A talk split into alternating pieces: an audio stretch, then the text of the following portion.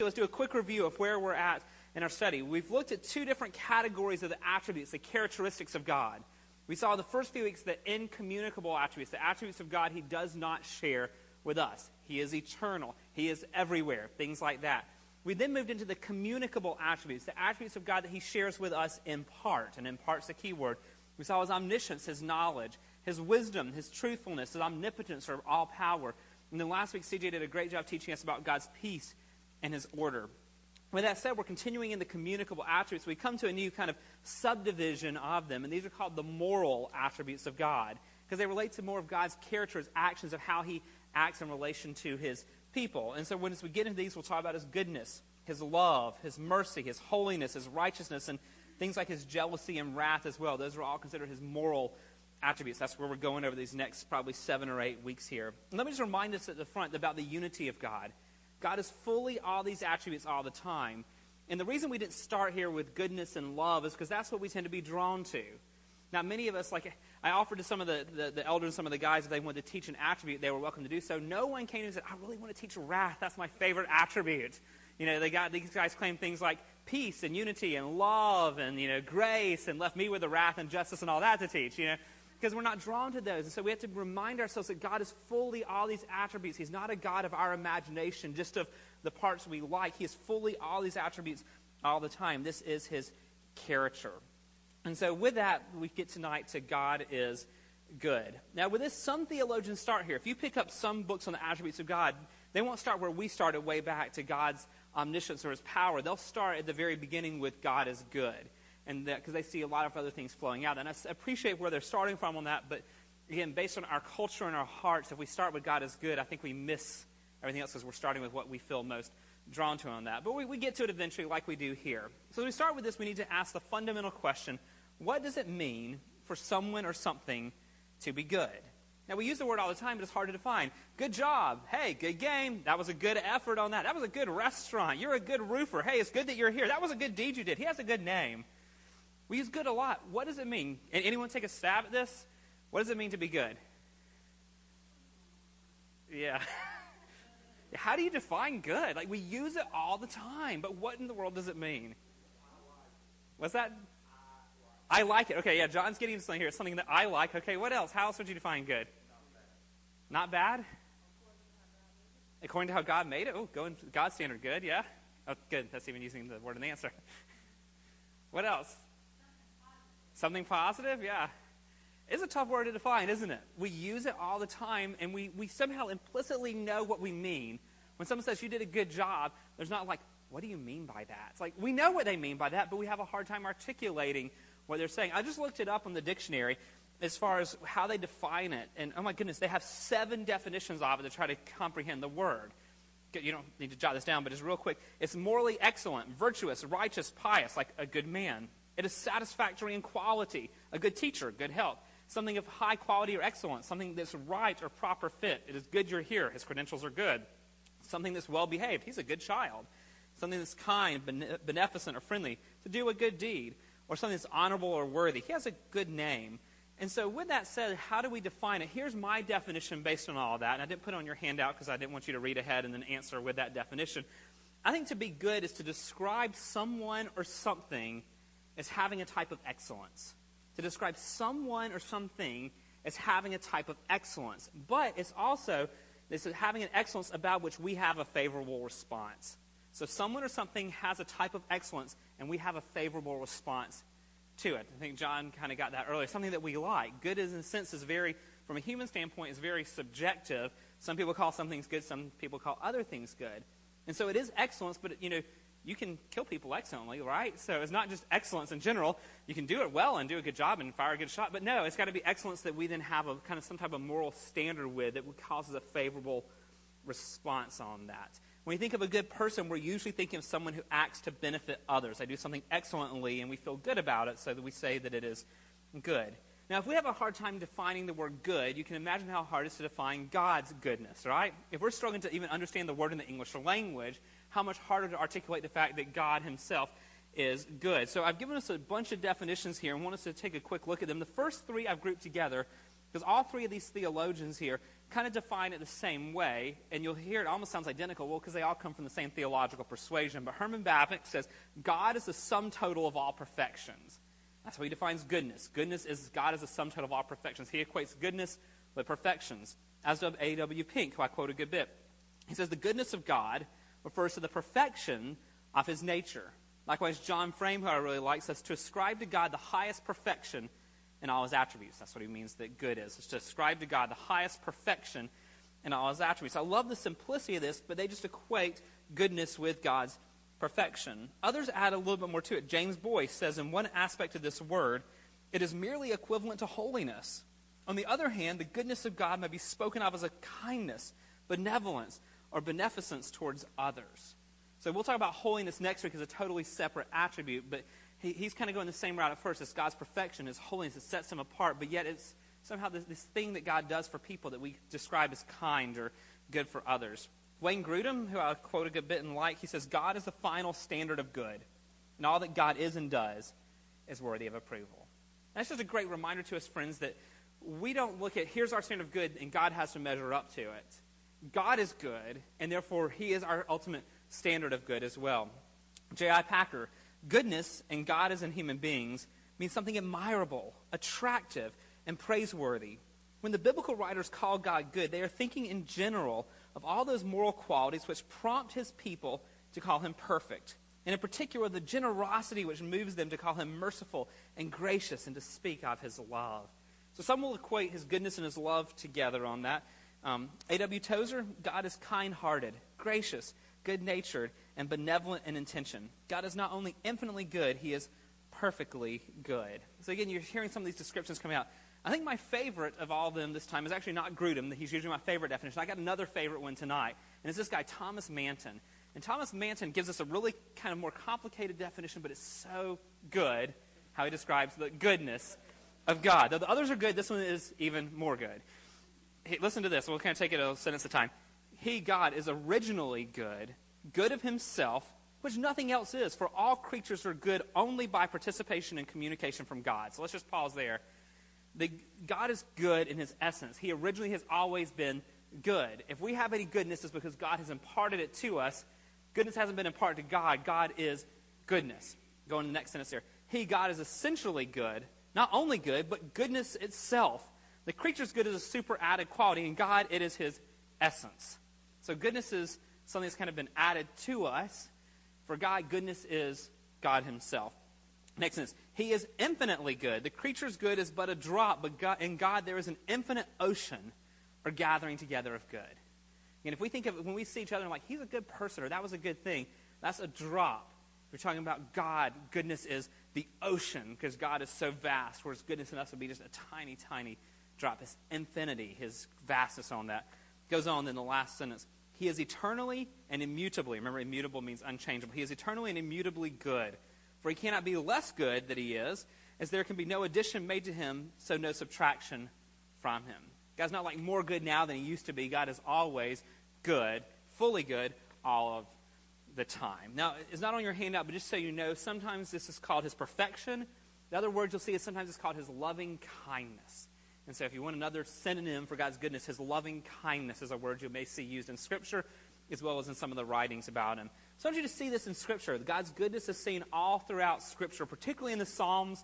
I could have given you lots and lots of Psalms, but here is just four that I want you to see. First is Psalm 34 8. Oh, taste and see that the Lord is good. Blessed is the man who takes refuge in him. Now, think back to what we saw in John 8 a few weeks ago on Sunday mornings. To taste and see means to experience. Remember, Jesus had told them, you know, if you believe me, you will not taste death. Taste and see means to experience. So this is a promise to us that we can taste and see, we can experience that the Lord is good. And don't miss the wonder of that, friends. When we talk about the goodness of God, this is not just some abstract theological concept. This is very real and very personal. We can experientially experience, if I can put those two words together, we can experience that God is good. Taste and see, experience that He is good. Psalm 105 For the Lord is good, His steadfast love endures forever, and His faithfulness to all generations. Psalm 106 1. Praise the Lord. Oh, give thanks to the Lord, for he is good, for his steadfast love endures forever. When we come to Psalm 107, the whole psalm of Psalm 107 that we're not going to read tonight is about the goodness of God. You'll see not only the word goodness here, you'll see the word steadfast love that will be used throughout Psalm 107. Psalm 107 is where the community members call one another to remember what God has done and to say that He's good and to praise Him. And so it's kind of a call to the whole community to remember God's goodness. Psalm 107, 1 and 2. Oh, give thanks to the Lord, for He is good, for His steadfast love endures forever. Let the redeemed of the Lord say so. How about Isaiah chapter 63, verse 7? I will recount the steadfast love of the Lord, the praises of the Lord according to all that the Lord has granted us, and the great goodness to the house of Israel that he has granted them according to his compassion, according to the abundance of his steadfast love. Isaiah is struggling to, to describe in human terms the goodness of God here. So he doesn't just call him good, he says great goodness. Like, if goodness is not enough, let's add great goodness to it. And not just great goodness, that's not enough. So there's their steadfast love with great goodness. That's not enough. So steadfast love with great goodness, with compassion. And that's even not enough. It's steadfast love with great goodness, with compassion, with the abundance of his steadfast love. Get what Isaiah's saying? God is really super duper good, if you want to use the kind of American slang for that one. It's the goodness of God on that. Nahum chapter 1, verse 7. The Lord is good a stronghold in the day of trouble. He knows those who take refuge in him. Or Mark chapter 10, verse 18. This is the conversation with a rich man who goes away sad when Jesus calls him to, to give away his possessions. And Jesus said to him, Why do you call me good? No one is good except God alone. Now, we'll get to this in a few minutes. This is a communicable attribute we share, but no one is fully good like God is. This is described in God in a unique way. So, what does all this mean? What are some of the aspects of God's goodness? Number one, I alluded to this earlier. The, God, this means that God is the final standard of goodness. And it's whatever, so our final standard is not what we think that we then apply to God. It's not like we decide what goodness is, as humanity, and then we measure God against it. You can't put all the nations together. You can't get NATO and the UN and all these groups together and say, here's goodness, now God has to conform. No, God is a standard of goodness. What God is in his being and what God approves of is our measuring stick. He is the perfect standard. And friends, in our lives personally, in our life as a nation, if our measuring stick of goodness was God's character, how different would our lives be in the world would be, right? It's not that we're conforming, we're not trying to get God to conform to us. We are supposed to conform to Him. Number two, everything that God does, and that's important, everything, not some things, everything that God does is good, and everything that God does is worthy of approval. There's nothing that God does that is not good. Everything God does is good. Psalm 119.68, you are good and you do good. Teach me your statutes. Now, there's lots of things we could think about God's goodness. I want to give us just three to think about. Number one, we see that everything God does is good and worthy of approval. We see that particularly in creations. Genesis chapter 1, verse 31. And God saw, excuse me, everything that he made, and behold, it was very good. Friends, we see the goodness of God all around us in creation. Why are there, I'll give you a picture of the Grand Tetons. Why is there a picture of the Grand Tetons? Why, do we, why is there color there? God could have made the world gray. He could have given us eyesight that saw no colors, none of the rods and cones in our eye that could see colors. He could have made it to where we could see nothing but black and white and grays all the time. But yet, God in His kindness let us see rich colors the blues of the water, the greens of the grass, the colors of the mountains there. Why did God do it? Because He's good and He loves us.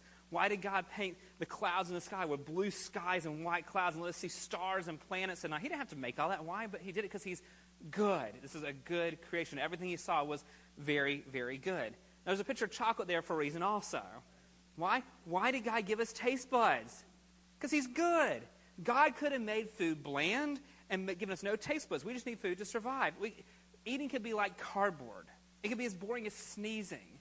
But God gave us taste buds on our mouth so we taste salty and sweet and spicy. And, then He made this plethora of foods and He created chocolate in His kindness to us.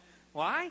Because God is good. We see evidences of God's goodness all around in things we take for granted, like colors, smells, taste. All this is because God in His goodness gave us this beauty this world to show us He's beautiful and we might experience. We might taste and see literally His goodness in so many ways all around us. Why did God give the eclipse this week? Because He's good. He's showing us that there's this big, massive rock that is circling our planet, as our planet's massively circling the sun. And he, why did he do it? He didn't have to do it that way. The, plant, the earth could sit still and the sun could sit still and nothing can move and it would still be good. But he put all this in motion, gave us seasons and gave us the eclipse to show us how good he is. And so we see God's goodness in creation. We also see God's goodness in redemption, friends. And this one is just so such a rich thing for us to realize. God doesn't have to redeem us. God would still be good if he condemned us all to hell because we violated his standards. But in his goodness and loving kindness, he chose to redeem us. I love Titus 3. But when the goodness and loving kindness of God our Savior appeared, he saved us. There's, he saved us because of his goodness and loving kindness. Not because of works done by us in righteousness, but according to his own mercy by the washing of regeneration and renewal of the Holy Spirit, whom he poured out on us richly through Jesus Christ our Savior. So that being justified by his grace, we will become heirs according to the hope of eternal life. Now, before you turn the page, just think about that for a minute. He's not just saved us and not just not condemned us, he's made us heirs. He's adopted us into his family. Friends, we deserve condemnation, but in his goodness, he not only has rescued us from that, he has adopted us into his family. He's given us all the spiritual blessings in the heavenlies. He's given us eternal life forever and now. He's given us his presence. This is incredible, his goodness. And to realize his goodness and the fact that this salvation is not just for us, it's for people of all races, all ethnicities, all backgrounds. The gospel is not just for one group, it's for the whole world. Now, Sunday afternoon, I was up here at the church doing some studying and I'm studying on this Sunday afternoon because Julie and the kids had gone to see the eclipse in Nashville to see the totality of it.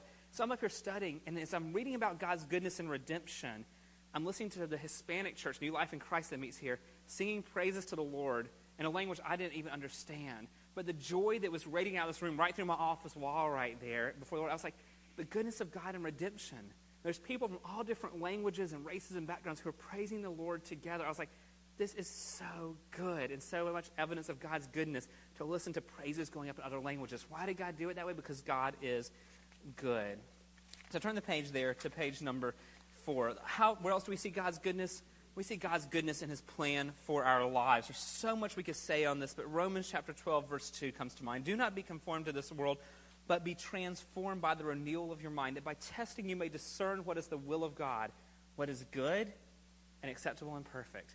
Friends, God's will for your life and mine, God's plan to sanctify us and make us more like Christ, is not burdensome and not bad. It is good because God Himself is good. And we can see evidences of God's goodness in our lives, and there's much more we could say about that. Number three on the list as we think about aspects of God's goodness.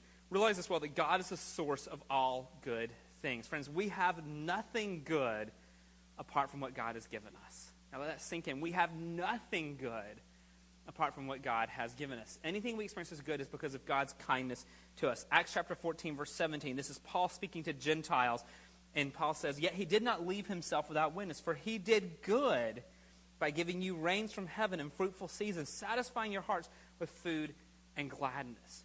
Even for those who do not believe, God is being good when he gives them rains from heaven and fruitful seasons and satisfying their hearts with food and gladness. Everything anyone experiences in the world, whether they believe in God or not, is because of God's goodness.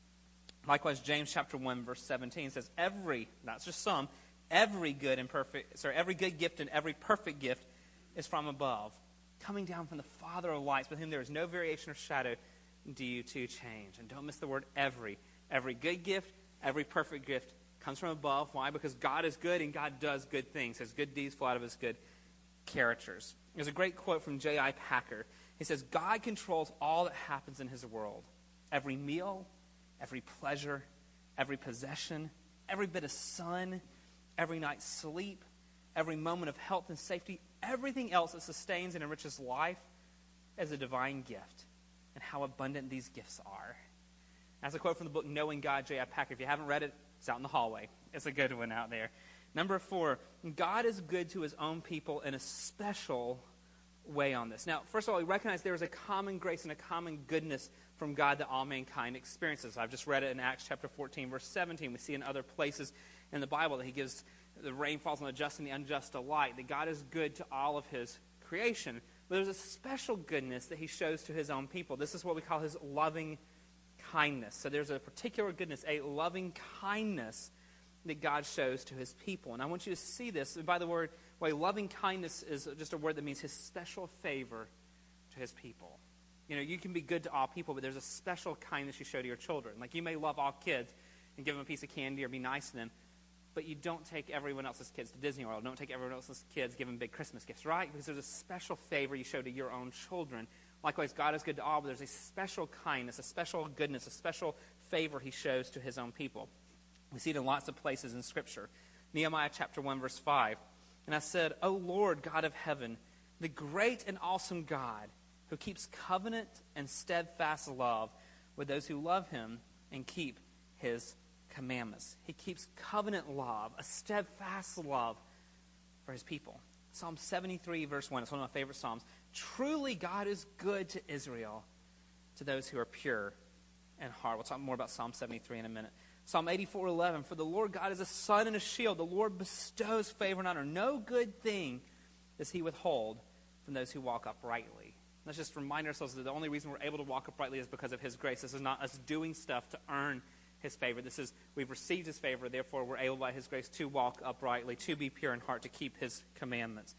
Lamentations chapter 3, verse 25. The Lord is good to those who wait for him, to the soul who seeks him. And I love this one. We've already looked at it, but Titus 3 4, the epitome of God's goodness to us. But when the goodness and loving kindness of God our Savior appeared, he saved us, not because of works done by us in righteousness, but according to his own mercy, by the washing of regeneration and renewal of the Holy Spirit and finally, Philippians 1 6. And I am sure of this, notice the confidence, that he who began a, what type of work in you? A good work in you will bring it to completion at the day of Christ Jesus. Man, what hope is in that one verse, right? He who began, this all powerful, all wise God, who began this good work in your heart as his child, he will surely see it to completion in the day of Christ Jesus. Now turn the page. The part of God's goodness we don't necessarily like, but is good for us. Even God's discipline is good. Hebrews chapter 12.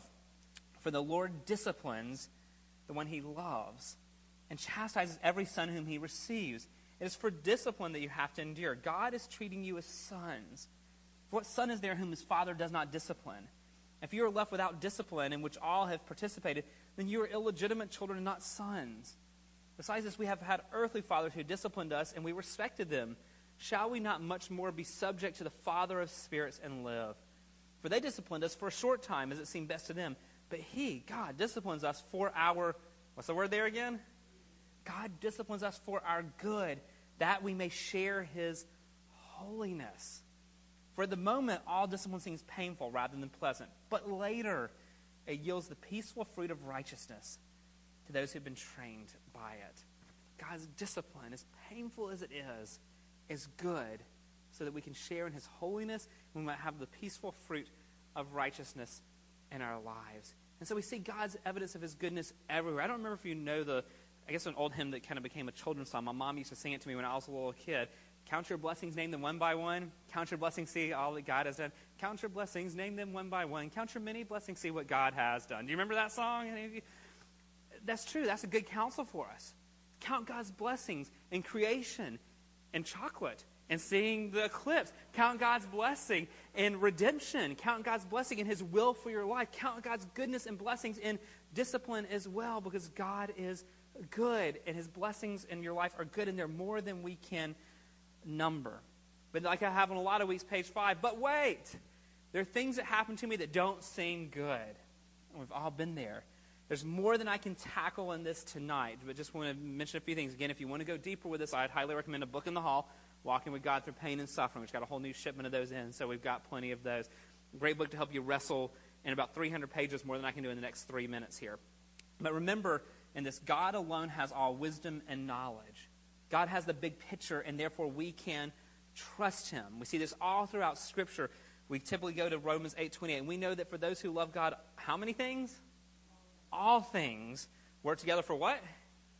Good. All things work together for good for those who are called according to his purpose. Now, it doesn't say that all things are pleasant or all things are fun to go through, but all things in the sovereign plan of God work together for good because God is on his throne and he has a purpose in all these things for us. When I read this, I think about a Chris, I think it was a Chris Tomlin song a few years ago. You're a good, good father. It's who you are. It's who you are. And that's so true in this. James chapter 1, verse 2 through 4. And you've heard me kind of joke about this before. Then when I visit people's homes, I'll see what scriptures they hang up and frame above their sofa and above their kitchen table. This is one of the promises I've never seen framed in someone's home. But it's, it's a promise. Count it all joy, my brothers. There's no word if here. when you meet trials of various kinds. You know how they do that? They do pretty scripts, the pretty picture of the mountains, and they highlight certain words bigger than others. I've never seen this one. Count it all joy when in big letters. You face trials in big letters, of many in big letters kinds. Like, we don't claim that, but this is, this is the reality of the Christian experience. Count it all joy, my brothers, when you meet trials of various kinds. Why? For you know that the testing of your faith produces steadfastness. let steadfastness have its full effect, that you may be perfect and complete, lacking in nothing. Friends, God's discipline for us is good, and even the trials come to us in the goodness of God. The trials aren't God being mean or vindictive to us, they are part of God's goodness that we might grow in godliness and holiness, that He might use it for His purposes. Again, J.I. Packer, I want to quote him on this. This is a great quote, he says. He says, If you are a true believer and He, God, still puts thorns in your bed, it is only to keep you from falling into the somnolence of complacency and to ensure that you continue in His goodness by letting your sense of need bring you back constantly in self abasement and faith to seek His face. This, this next sentence is absolutely amazing. This kindly discipline, discipline in which God's severity touches us for a moment in the context of His goodness. Catch that. God's severity touches us for a moment in the context of His goodness is meant to keep us from having to bear the full brunt of that severity apart from that context. There's a discipline of love, and it must be received accordingly. Catch that? God's, again, all the attributes all together. God touches us with his severity in the context of his goodness so that we don't get touched by his severity without his goodness. His, he touches us because his goodness, he disciplines us, he gives us trials in his sovereign plan that we might become growing in godliness, that we might become more conformed to his image. It is his goodness even in the trials. We see it all throughout Scripture. Again, there's so much more than we can say that we have time to do tonight on wrestling this, but Scripture is full of examples of God using difficulties to bring about good for his people. Genesis chapter 50, verse 20. This is after Joseph has been sold into slavery and everything happens with his brothers being there, but how God uses that to not only for Joseph's good, but for the good of the whole family and the good of the whole nation. This is a great verse. As for you, he's speaking to his brothers, you meant evil against me, but God meant it for good. It's bringing about that many people should be kept alive as they are today. Now, friends, you look at this, Joseph being sold into slavery was far from a pleasant experience. That was an awful trial. That was awful suffering. Yet, in that, the goodness of God was at work for Joseph's good, for his brother's good, for the entire nation of Israel's good, for all of redemptive history's good. And God brought great good out of that. There, there's this faulty idea that floats around a lot of American evangelicalism, and that is somehow that God owes all but the very worst criminals an easy life. And somehow, when we get this, when people start facing suffering who love the Lord, well, why would God do it? They're a good person. Only the really, really awful criminals should suffer. And we've lost this theology of, of suffering and God using trials for good, and yet he did it clearly with Joseph. The psalmist said the same thing, Psalmist 119, 71. It is good for me that I was afflicted. I might learn your statutes. That's not the way most of us think. I know that's not the way I think most of the time. It was good for me that I was afflicted, that I faced trials. Or even Paul's example in 2 Corinthians chapter 12. So to keep me from becoming conceited, so for his good, because of the surpassing greatness of the revelations, a thorn was given to me in the flesh, a messenger of Satan to harass me, to keep me from becoming conceited. Again, his good. Three times I pleaded with the Lord about this that it should leave me. But he said to me, My grace is sufficient for you, for my power is made perfect in weakness. Therefore, I will boast all the more gladly of my weakness, so the power of Christ may rest upon me. Even in the midst of Paul's sufferings of the thorn, whatever the thorn is, there's lots of debate about that. God's goodness was at work, even in the thorn itself. And there's more than we can say on that. I encourage you to read that book, Walking with God Through Pain and Suffering, if you want to think a lot more about that. Well, turn the page, page six. This is a communicable attribute, God's goodness. This means God has given to us, in part, again, that's a key word, in part, the ability to do good. And good is what He approves. God, therefore, we should strive to do good. You'll talk more about this in your groups here in a few minutes, but Galatians chapter 6. So then, as we have opportunity, let us do good to everyone, and especially to those who are the household of faith. so is this a communicable attribute? We share in this attribute when we strive to do good to everyone around us, but particularly to fellow brothers and sisters in Christ. It's a very high calling to strive to do good to one another, but not just to one another in the body of Christ. Here, Luke chapter 6, verse 27. But I say to you, love your enemies. Do what? Good to those who hate you. That's about as countercultural as it gets. God in His goodness is good to all, and He calls us people do good. Focus your good, doing good to those in the household of faith, but don't forget do good to even your enemies and to those who hate you. But let me remind us as we strive to do good, friends, we cannot do this in our own strength. It's not just a moralistic, I'm going to try harder to be good. We can only do good when God gives us a strength to do that, when He changes us. Therefore, we need the Word of God, we need the Holy Spirit. We don't just choose to get up today and go, I'm going to claim it today and I'm going to work hard and I'm going to be good at it. It's what you know. If we're able to do good, it's because God gives us the ability. Look at 2 Timothy 3.17. All Scripture is breathed out by God and profitable for teaching, for reproof, for correction, for training in righteousness, that the man of God may be complete, equipped for every what? Good work. If we want to be equipped to do good works, we go to the Scriptures. Because God speaks through His Scriptures to equip us that we might do good works. Or Galatians chapter 5. This is the fruit of the Spirit passage you probably know well. But the fruit of the Spirit is love, joy, peace, patience, kindness. What's next? Goodness, faithfulness, gentleness, self control. Against such things there is no law. Friends, if we have goodness in our life as followers of Christ, it's not because we strived hard for it, it's because it's, the, it's part of the fruit. It's part of the evidence of the Holy Spirit taking control of our life and putting out immorality and putting out selfishness, putting out conceit, and filling us with His nature that we might display forth the fruit of righteousness, and that includes goodness to others. We'll talk more about that in your groups tonight. But as we close our teaching time here, I want to challenge us with two things. Number one, we should seek God because He is the ultimate good. We should seek God, friends. We should strive after God because He alone is good. We, we looked earlier at Psalm 73, verse 1. Truly, God is good to Israel, to those who are pure in heart. So, God is good to His people. This is how Psalm 73 closes now. Whom have I in heaven but you? And there's nothing on earth that I desire besides you. My flesh and my heart may fail, but God is the strength of my heart and my portion forever. We don't use the word portion a whole lot anymore except for talking about diets, right? Well, this portion means something very different. This means complete contentment. Here, the word portion in Scripture means a complete satisfaction, contentment. That God, we should seek Him. He's so good. And when we do that, we'll find Him to be our portion, our contentment. And therefore, number two here, we should continually thank God for His goodness to us. And that key word is continually on this. Psalm 107 8. Let them thank the Lord for His steadfast love, for His wondrous works to the children of man. So, what type of love does He show here? Steadfast. Does that mean there's ever a time that we don't experience His goodness? No, we are experiencing His steadfast, unchanging, every moment of every day, every breath goodness in our life. Therefore, every moment of every day is an opportunity to thank God for His goodness because if we're breathing right now, that's God's goodness to us. If we're seeing right now, that's God's goodness to us. And we have access to the Word of God, that's God's goodness to us. And we're going to think more about those things in our group. But realize we continually thank God because His love for us, His goodness is steadfast, continuous.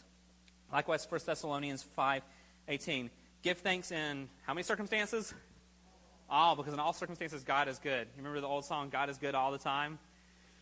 all the time, God is good. Yep. Give thanks in all circumstances, for this is the will of God in Christ Jesus for you. But yet, so often we fail to do that. And here's a challenging thing from A.W. Pink. It says, Gratitude is the return justly required from the object of his beneficence, yet is often withheld from our great benefactor simply because his goodness is so constant and so abundant. Do you catch that? God, is, God deserves our gratitude for all he's done, but we often withhold it from him because his goodness is so constant and so abundant. Because we don't even feel the air most of the time because we're in it all the time. And every moment of every day, we're experiencing God's goodness and how easy it is to lose sight of it because it is what we experience all the time. Pink goes on. It is lightly esteemed because it is exercised towards us in the common course of events. It is not felt because we daily experience it. And, oh Lord, have mercy on me and all of us when we lose sight of God's goodness because we have so much of it that we forget about it. Rosemary Jensen, who I quote, she has great prayers about the attributes of God from Bible Study Fellowship. She said, Dear Lord, because you are good, you give good gifts. You have satisfied me with so many good things, and I often fail to acknowledge them or give thanks to you. Forgive my ingratitude and presumption upon your grace to me. And let it be a challenge to us this week to see the goodness of God in everything we do and to give Him thanks for it because He is worthy of all thanks and praise that we could offer and so much more for His steadfast goodness. Now, turn the page because we're about to divide up into our groups for our last 30 minutes together tonight. I want you to think about something. So, number one, name as many good gifts of God as you can think of. Okay, just in five minutes, okay? Because we go all night of the goodness of God and not run out of things to think about. So, encourage one another what I, your group leaders can do it however you want to. My recommendation would be when you get in your groups, just say, okay, we're going to take a three or four minutes here and just name every good gift you can think about. Just name one. Let someone else go. You don't have to like try to rattle them all off, but name one. I'm thankful for air, God's goodness in this, and just see as y'all bounce back and forth how much in five minutes y'all can think of the goodness of God. It's going to be fun to hear this room full of noises of describing of the goodness of God. Number two, then, as we, as, as we come off of that and we think about all these amazing aspects of God's goodness to us, why are we so quick to forget about God's goodness when life gets tough? Or maybe not just when life gets tough, even when life is easy. Maybe we should say, why are we so quick to forget God's goodness? Number three, do we have an attitude of thankfulness for God's goodness to us? And then what can we do to better daily remember these gifts are from God? We experience it so much, we were just saying we forget about it. What can we do to better foster thankfulness and remembering God's goodness throughout the day? Number four, consider Galatians 6.10 again. That's about doing good to all people, especially the household of faith. What are ways we can do good to other believers at Gateway? So let's get practical. I, I intentionally did not get into the practicality of what it looks like to do good to one another. But what does it look like to do good to one another? I see several of our deacons in the room, so you, some, you groups who have the deacons there will have an extra advantage on this one, right? And so, what does it look like to practically do good to other believers here? Number five, then, how can we encourage and help each other to do good to people outside the church, even those who dislike us? If we're called to do good to all people, even our enemies, that's hard, friends. We don't do that in our own strength, and that's difficult. How can we help each other do good to even those who dislike us? Number six, what songs do you know that describe God's goodness? I've already given away God is good all the time and you're a good, good father. So you can't do those two. I've already, I've already spoiled two of them. But what are other songs you know that describe God's goodness? And again, whoever's got Ashley in her group has got an advantage on this one, right?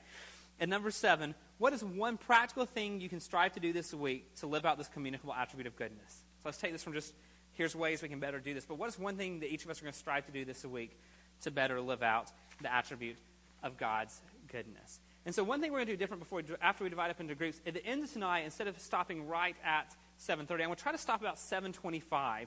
So watch the time, group leaders. And I want to leave a few minutes in. If someone in your, in your group has had an incredible nugget of truth you want the whole group to hear, I want you to have a chance to share that. Because when I've been in different groups, it's like, man, I wish everyone in the room could hear what this person just said. So we'll give a chance for that. If your group has one of those amazing nuggets you want the whole group to hear, we'll give you a few minutes in to do that. So let's divide up into groups. Uh, Dave, let's get a group in the back right here. Greg will be right up here. CJ is going to be right over here. I see Steve in the back back there. And that, let's see if we have enough. We may need one more group